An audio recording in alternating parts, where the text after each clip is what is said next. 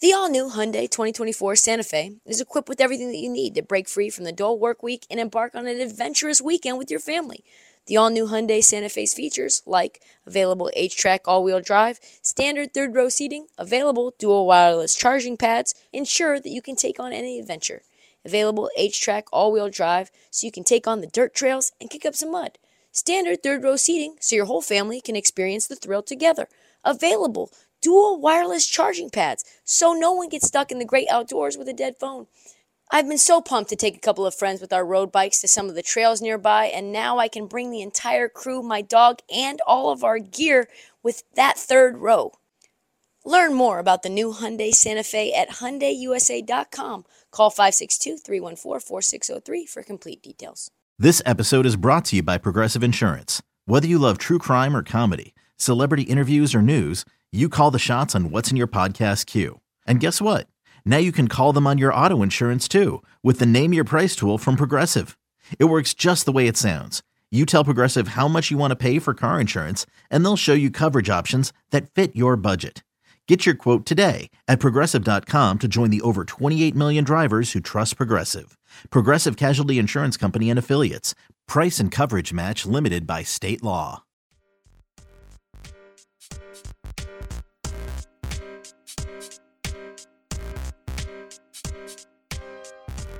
Been stunned by this development. As a lifelong basketball fan, I think I'm in love with soccer. I am. Never liked soccer in my life except for during World Cup time, but I think it has stuck. I think the soccer bug is in my system and I think it's I think it's terminal. I do. Because why? It reminds me of hoops. It reminds me of hoops. I've been watching the World Cup, right? Like a lot of people and I'm not going to pretend I'm some kind of soccer guru because I'm not. I like know almost nothing. I don't know. I don't know what words mean. I don't know what player positions are. All I know is what my two basketball-minded eyeballs see, and I love it. And I have loved this knockout stage. There's just something about the passion and the pageantry that has sucked me in never mind all the human rights abuses and probably killing a, a journalist for making a statement about uh, you know love is love. Who knows? We're gonna just put that to us to the side for a second. Rest in peace to grant wahl in all seriousness he was an absolute awesome dude. Um, but if you watch hoops carefully you can understand soccer pretty well as well right? It's like the nba it's like spacing and flow and star players star studs, just like the association. One of the more astounding stats in the NBA, and we've talked about this before, is that no team, no team has won a championship without, since the late 1970s, without a current or former starting all star on the team. Think about that. That's crazy. If you don't have an all star who started in an all star game, either either last year or in previous years, you are cooked. And that's pretty much the same with soccer as well.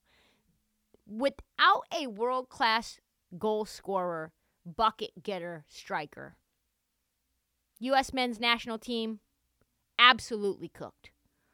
They have talent, but I could tell very quickly oh boy, this team with Christian Pulisic, they're not the one.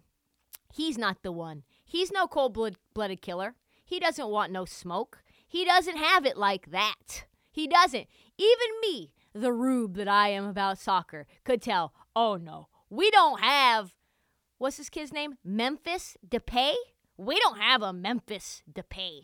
I just learned about him and I was like, he's much better than our best guy. Like you could just tell that when we lost to Holland, it was very clear. He's very good.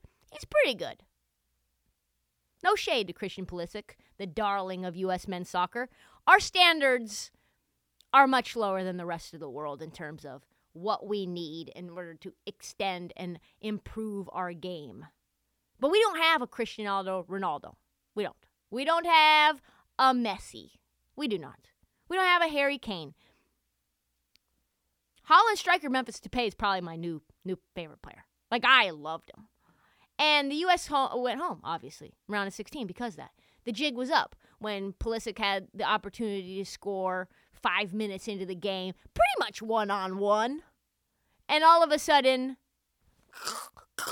couldn't get it out. There's no shade, no shade, but it was it was not something that a cold-blooded killer would have done. And the U.S. has never really had a true killer since Landon Donovan, so they say. I don't know a lot about Landon Donovan, but I hear he was a stone cold killer.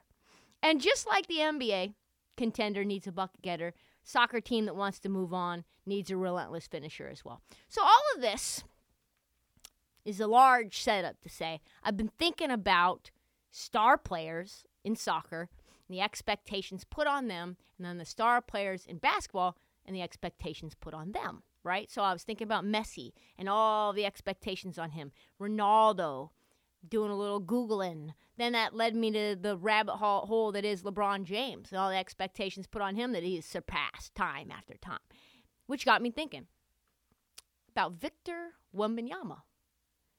I know, it's a reach. Let me explain. Probably like only a few players in history have had as much expectations as Cristiano Ronaldo, right? Since he burst on the scene as a teenager, people were tabbing him as the next best thing just like LeBron, the kid from Akron. 20 years ago this week, as you know, LeBron burst on the scene on the national stage with his first ESPN television game, leading St. Mary's to a win over the number one high school team in the nation. As an aside, which is crazy, think about this 20 years ago to the day, that was LeBron's first high school game that was televised.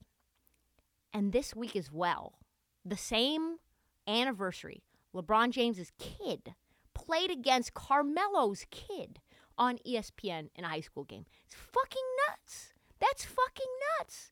Anyway, moving on back to Ronaldo and LeBron. At age 18, they were on every magazine cover with the highest expectations that you could put on any individual in the world, more famous than anyone in sports. They became internationally famous before they could legitimately drink in America. As an aside, LeBron James has like almost a half a billion followers on Instagram. Ronaldo, I think, has like 300 million. Just crazy stuff, right? And they both went out and did the incredible. Despite the insane hype, they didn't just meet them, they didn't just meet the expectations, they exceeded them soundly, right? That's insane. You ready? Showtime.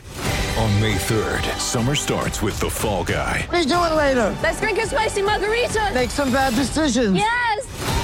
Audiences are falling in love with the most entertaining film of the year. Fall guy. Fall Guy. Fall guy. That's what the poster said.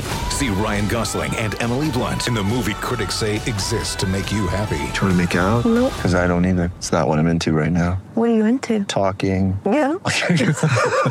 The Fall Guy. Only in theaters May 3rd. Rated PG-13.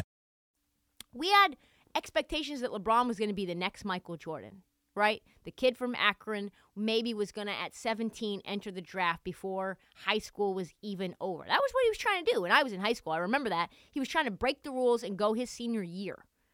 And we're like, oh my God, how good could he be in order to do that? Blah, blah, blah. And all of a sudden, from year one, it was instantaneously, yes, he's that guy. He is him. You can make the Hall of Fame and still be a disappointment. And he is obviously, he's what, 37 years old, almost 38, and he has continued, continued to deliver when he should be in an NBA old folks home. He should be getting his NBA AAR peep card, his NBA pension fund right now. And he is continuing to be transcendent. Braun is transcendent. Ronaldo transcendent. So is Messi. So is Neymar. So is Mbappe. Kobe, Jordan. Rare enough to be known by one name, right? Which is what brings me to Victor. We're already calling it Brick for Vic, right? Tank for Wembanyama. 18 years old, 7'4, already been called the best NBA prospect in NBA history. Better than Braun. Right now, the hype on Victor Wembanyama is higher than LeBron James. Maybe it's social media. Maybe it's the time that we're in. Maybe it's the fact that LeBron James delivered on that. But talk about insane expectations. No one in hoops since LeBron James, Ronaldo, and Messi in soccer have had that kind of weight on them. None. Before playing a pro game. Victor Wembanyama is playing pro in France, but you know what I'm talking about. This game, right? Tony per- Parker has seen this up close and personal. Parker was born in Belgium, grew up in France, became an all star and an NBA champion in San Antonio. He's known Victor since he burst on the scene, right? So he said in a recent interview this My advice to Victor is to make sure he has his own expectations because it's impossible to please everyone. Everyone's going to think, oh, yeah, you should play like this. Oh, yeah, you should play like Kevin Durant. Just be you, though. Have your own expectations. Very Yoda. Very Yoda of Tony Parker, don't you agree? I do. Tremendous advice.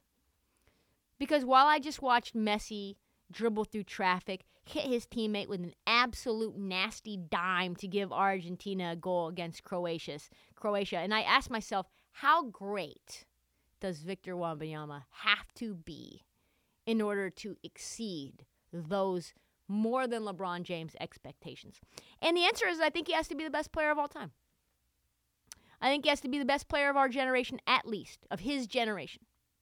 The hype, I believe, is that big. And you can say, like, oh, yeah, yeah, Victor didn't ask for this. Just like Zion. Zion didn't ask for it. He was on the SI cover. He was supposed to be the next LeBron James. He's not saying he's going to be the greatest. He's not. But enough people as a groundswell are saying it. Enough people are filming his pro games in France on ESPN. Who does that? They're only filming his, right? It's already fucking up the way that we see him.